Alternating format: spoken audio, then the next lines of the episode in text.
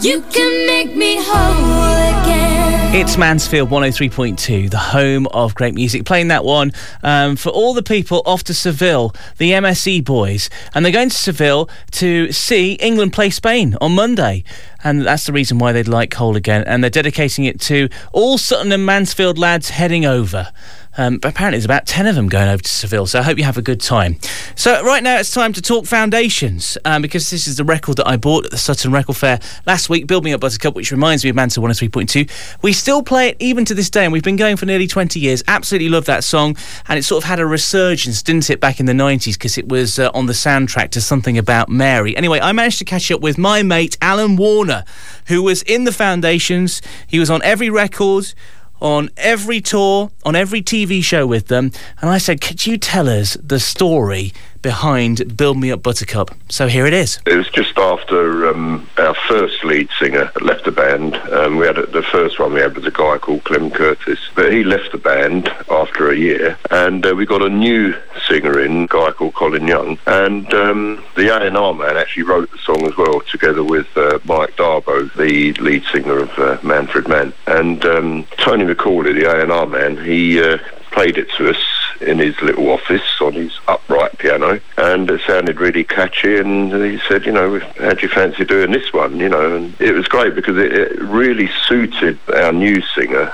It really suited his voice because he had such a high voice, and when you hear it, you can hear it. It's like really, wow. I can't reach out myself, of course.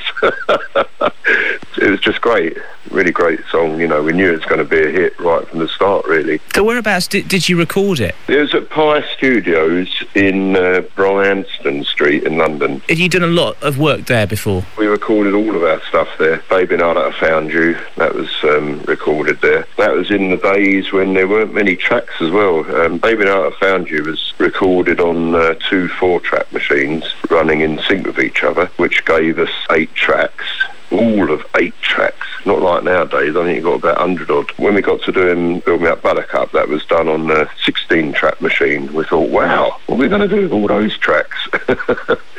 and um, there you have it. Baby Now That I Found You came out in 67. So, 67. Uh, so 68 was, was Build Me Up Buttercup. So it's 50 so it's 50 years this year. Crikey. So there you go. It's the years. anniversary. It's an anniversary, yes, yeah. We should be celebrating that, really, shouldn't we? Can you actually remember going in there and recording it? I mean, what, do you used to dash these songs off pretty quickly, or did you take a Oh long yeah, time? yeah. It's all, oh yeah, it's all done in a day. I think it's done in an afternoon or something. We uh, we arrived at the studio and um, set set the gear up, and Mike d'Abo was uh, sitting at the piano because he's the one that came up with the um, you know like that piano riff at the beginning, and um, he said right, you know, he'll be playing the uh, piano throughout, and our keyboard player would be playing the little uh, sort of like the organ type bits, you know. So all set up, and we got the uh, brass section all lined up. I mean, it's all done more or less live, you know. I mean, we we we we'd done the rhythm tracks first, along with like a guide vocal, which we would get rid of later on, and then it just went from there. Really,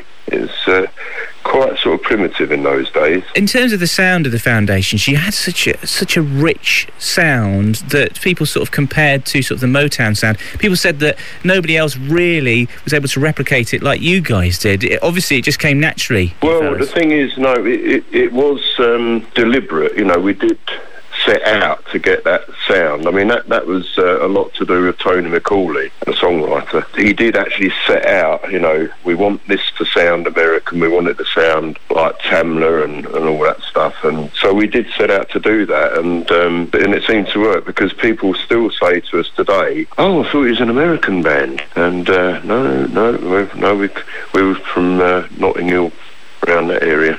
Ladbroke Grove, Notting Hill, Westbourne Grove. Baby Now That I Found You was the number one, of course, and, and the Build Me Up Buttercup. Unfortunately, well, unfortunately, I mean, number two is amazing, isn't it? The record sales that you probably got for number two would have made you number one for like weeks on end these days. During that time, it must have been a total whirlwind. I mean, did you do many big shows on the telly, Top of the Pops, and all that kind of stuff? oh yeah, yeah, we did all that. Yeah, I mean, every time we went on top of the pops, you know, the, the sales would just shoot up. I mean, we were selling about twenty-five thousand a day at one point. You know, as soon as we went on top of the pops, the next day, oh, you know, the sales come back and, oh yeah, we sold uh, twenty-five thousand a day. You know, wow. I couldn't believe it. Me Buttercup actually got to number one in America though, which is like, which we always think is like a, a real good feat, really. Um, Baby Found You was number one over here and all over Europe. To number, I think it got to about number 18 in America. Um, but Build Me Up Buttercup was number one there in the Billboard charts. And um, but yes, number two in the UK, and you know why, don't you? No, go on. Lily the Pink by Scaffold held, held us off at a number one spot. Duh, unbelievable. No, actually, it's not funny, really. I don't, why am I laughing?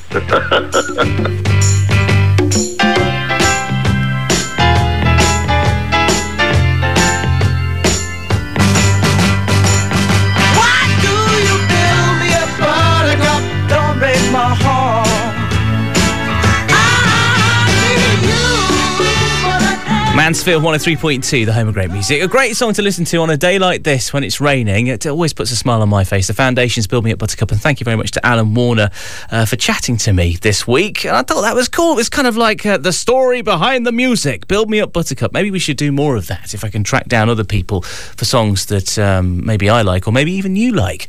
Uh, but thanks to Alan. And if you want to find out more about him, he is still touring. Yeah, he's still touring, still playing the guitar. As I say, one of the, the last men standing, really, when it comes to the Foundations. And his version of the Foundations, Alan Warner's Foundations, still gigging today. If you get a chance to see them, apparently they're going to be doing more gigs. Um, they're doing gigs at the moment through the rest of this year and maybe more into next year as well. So go to the website to find out more about him.